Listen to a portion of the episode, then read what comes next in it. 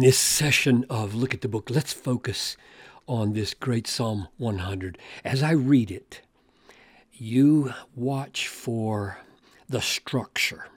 See if you can see a way that this is put together, because that's what we're going to be focusing on. What, what is he showing us about uh, reality simply by the way he structures this psalm? Make a joyful noise to the Lord, all the earth.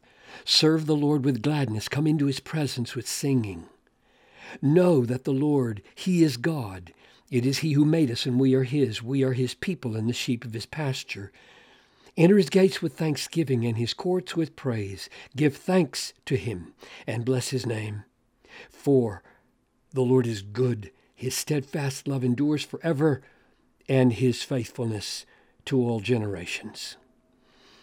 Now, what we're going to see here that makes this worth looking at a long time is there is here a whole uh, way of life, just in the way it's structured, a whole.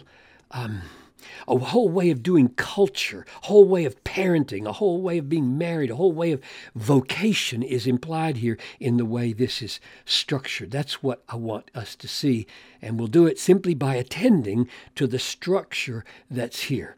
So, Father, as we look at the structure, open our eyes to see the way this is put together and how it impacts our marriages, our singleness, our vocation, our parenting, our cultural involvement in everything we do. Help us to see that's really here and what it is. So as we read it now, again, uh, see if you see the way these are put together, the way these four verses, I put them in verses on different lines like this because that helps it stand out. Make a joyful noise, joy, to the Lord, all the, all the earth. Serve the Lord with gladness. Come into his presence with singing. So the emphasis, the emphasis of this right here seems to be on joy and gladness, giving rise to singing and service. Th- these are imperatives that call for uh, joyful acts. Acts. If you can read that. Then he says, and this jumps out to me know, know that the Lord, He is God. Know it is He who made us, and we are His. Know we are His people and the sheep of His pastures. This is this is different. This is calling us to know something, and this was calling us to to feel something joyful and glad and do something with it, namely sing and, and serve. Now you get to verse four, and he seems to have returned to the, the gladness and the joy and the singing and the serving level with enter his gates with thanksgiving and his courts with praise. Give thanks to him. Bless his name. So this is similar to verses 1 and 2 in that these are, are joyful actions, thanksgiving and praise and blessing. So more, more joyful acts. And this is a truth to know. So know that the Lord He is God. Know that He made us. Know we are His. These are these are things to be known. And then when you get here, what jumps out to me is this word for, which makes me think that I'm on the right track by making knowing here the foundation of this joy and this gladness, because here the actual word for because is used. Here it could have been used right there. You could he could have said, because you know that the Lord, because uh, he made us, and because, but he, he he just left that out, but he puts it here. For the Lord is good, more truth to know. His steadfast love endures forever, more truth to know. His faithfulness endures to all generations, more truth to know. So, truth to know. Now, that's the structure that I saw after several years and years of reading this and had never attended to this structure. So you have uh, you have joy and acts flowing from that joy, like service and singing, and here you have joy implied in thanksgiving and praising and blessing, and these acts of giving thanks and praising and blessing that are all joyful acts. And in between, you have these two statements that are clearly ground. These, this is because. These are supporting statements. If you, if you made it look like a ground, you'd say verses 1 and 2, indent, supported by verse 3, back to the level of verses 1 and 2 with verse 4, and then indent, verse 5, like that. So these, these two here are supporting these two levels here. Now, here's, the, here's what I meant by, by way of life.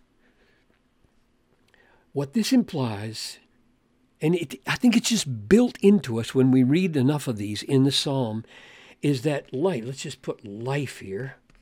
This is life, culture, marriage, parenting, vocation. Life should proceed like this we know, we learn truth.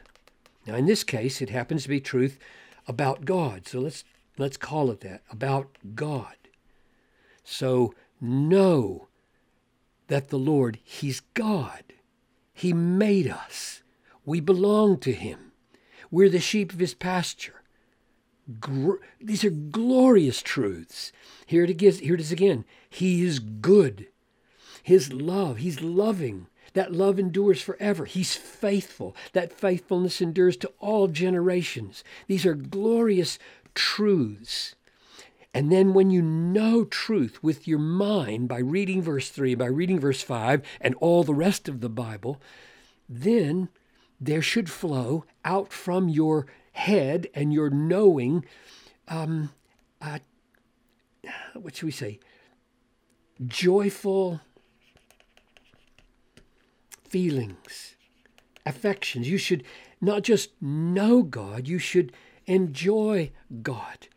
And if we were in another context, it might not be joy, it might be fear, it might be uh, um, trembling, it might be gratitude. In other words, the, the general principle is you know and your knowing leads to your affections or your feelings. And that's the that's the connection between this and this between this and this. Because you know this you can make a joyful noise because you know this about God. You can serve Him with gladness because you know this. You can come into His presence with singing because you know this. You can enter His gates with thanksgiving because you know about His love. You want to praise Him because you know about His faithfulness. You want to bless His name. All the affections of life are grounded in true knowledge, which leads then to joyful acts. My whole life, this is why I feel so strongly about this, has been devoted to trying to help us see that the Bible aims that truth yield affections and affections yield actions, and no actions give glory to God that don't come from joy in God delight in God. God does, isn't shown to be great by our acts if our acts aren't flowing from joy in the greatness of God. And no joy is authentic where they're not coming from, where it's not coming from true knowledge about God. So this is massive. It's massive culturally, in families, in individual life, namely, knowing yields feeling, yields action. And all that is built right here on the structure of Psalm 100.